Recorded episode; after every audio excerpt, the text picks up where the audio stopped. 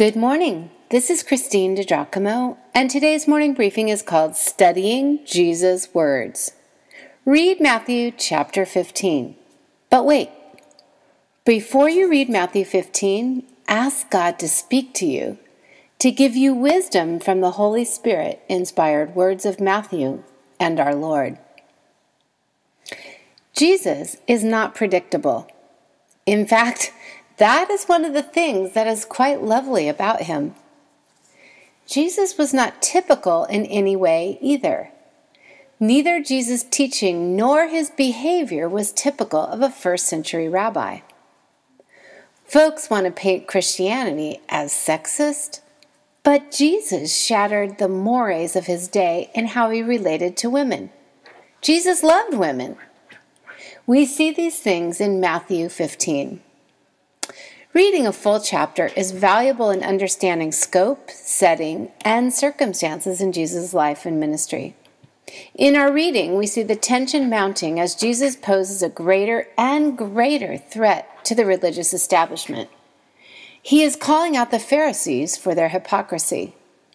We also see that Jesus is saying to those he has touched, Go and tell no one endeavoring to slip quietly in and out of places, fully aware that the crescendo toward the cross is building. Just as Jesus was born in the fullness of time, so too it was the fullness of God's time that ordered Jesus' footsteps to Jerusalem, his arrest and crucifixion. Jesus is beginning to prepare the disciples for what is to come. Matthew writes about how Jesus was moved to meet the needs of a mass of people in Matthew 15. And then he heals an individual. Moved by the hunger of 4,000 and the plea of a single Canaanite woman. Let's zoom in and look at this encounter with this desperate mother. Leaving that place, Matthew writes, Jesus withdrew to the region of Tyre and Sidon. A Canaanite woman from that vicinity came to him, crying out, Lord, son of David, have mercy on me. My daughter is demon possessed and suffering terribly. Jesus did not answer a word. So his disciples came to him and urged him, Send her away, for she keeps crying out after us.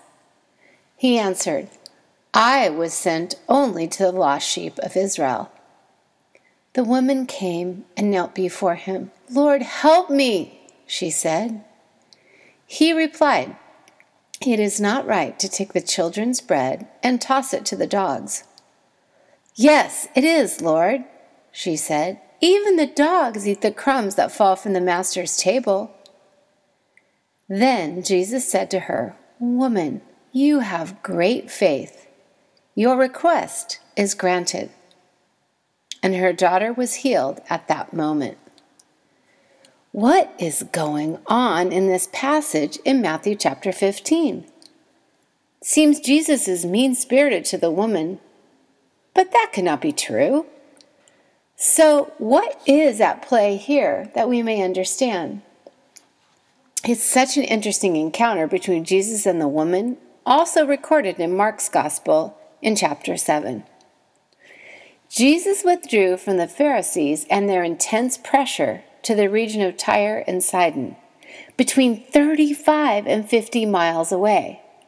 This region is Gentile territory. Now, notice, he did not just go around the block, he went some distance. But it seems there was a distinct purpose in Jesus meeting the Canaanite woman. Jesus was intended to talk with her. Note, while Jesus comes first to the Jewish people, revealing himself as the Messiah, fulfilling many Old Testament prophecies, others recognized that Jesus was the one of whom they had heard. While it would be much more likely for one who knew the prophecies to recognize Jesus, it is this unlikely woman's faith that truly moved Jesus. How often we grow weary of waiting for God to answer our prayers. oft giving up, I'm afraid. Yet, our persistent prayer moves Jesus. We live in the day of no waiting. Truly, if we want to know what your movie debuted, or a sports team won, or a famous person died, all we have to do is search on our cellular phones, and voila, the answer.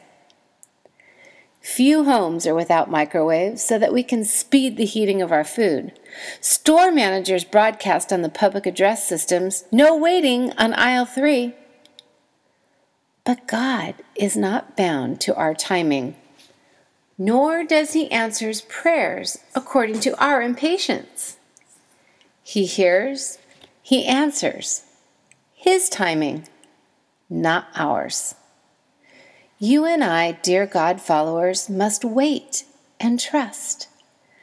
As the psalmist said, I remain confident of this I will see the goodness of the Lord in the land of the living. Wait for the Lord. Be strong and take heart, and wait for the Lord. From Psalm 27.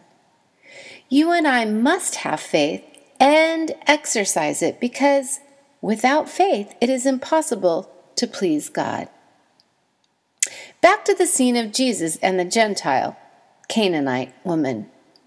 I love that Jesus went out of his way to have a meaningful encounter with an unlikely person, an unbeliever, and a woman at that, who a rabbi would never address.